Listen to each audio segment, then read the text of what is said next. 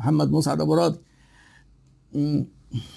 كويس السؤال ده جميل على فكرة. ما هي حدود اطلاع الموظفين وخصوصا بتوع التسويق والبيع على الوضع الحالي للشركة؟ حلو جدا. ده سؤال هيخلينا إن إيه؟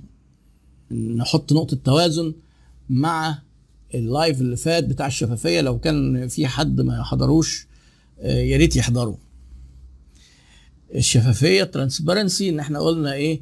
إن إحنا يبقى عندنا كده إفصاح. ووضوح ودقة ونعرف الناس. بس في على الطرف الثاني موضوع تاني أنا ما اتكلمتش فيه عشان كده برضه أنا مش عايز حد كل لما إيه اول حاجة يوزنها على إن هي دي كل الدنيا كل ال business. لأ في حاجة تانية اسمها confidentiality السرية. يعني مش من ضمن ال transparency مثلا إن البياع بتاعك يبقى عارف تكلفة البضاعة. ده غلط مش من ضمن ال transparency.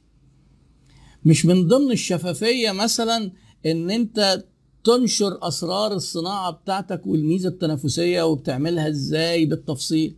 مش transparency دي في confidentiality لكن ال transparency في إيه؟ في, في اللي ليه علاقة بحاجات شبه الأمثلة اللي قلناها. حاجة هتضر الموظفين لازم يبقوا عارفينها. بقى داخلين على مشكلة واحتمال نستغنى عن الناس نقول لهم علشان يبقوا عاملين حسابهم خصوصا نبلغ إن إحنا إيه؟ مقررين إن إحنا هنستغنى عنهم. ما تجيش فجأة كده.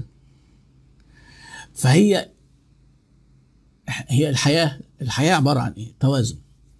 توازن ما بين two extremes دايما. إنك أنت هتقف فين؟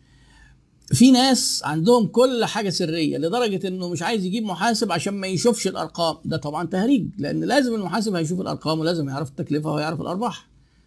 ما فيش حاجة اسمها سرية على المحاسب. أو مدير الحسابات. ممكن مدير حسابات وتحتيه كذا محاسب كل واحد فيهم عارف حاجة وهتلاقي أسرار شغل برضه بس في الآخر هو اللي بيكتمل عنده الصورة الكبيرة. توازن ما بين السرية والشفافية. أنا اتكلمت على الشفافية وكان المنطلق فيها إيه؟ ما نخبيش أسعارنا عشان موضوع السعر انبوكس ولا على الخاص. وما نجيش ما نجيش نقول يا جماعة المنتج مثلا اللي إحنا بعناه ده فيه عيوب. لا لا ما نفضحش نفسنا ونتصل بالناس نقول لهم لا لا سيبهم بقى على عماهم الحمد لله ما حدش قال حاجة. ها؟ يعني ما هي دي التوازن ما بين السرية والايه والشفافية. ممكن إحنا في حاجة اسمها business confidentiality وفيها كورسات كمان.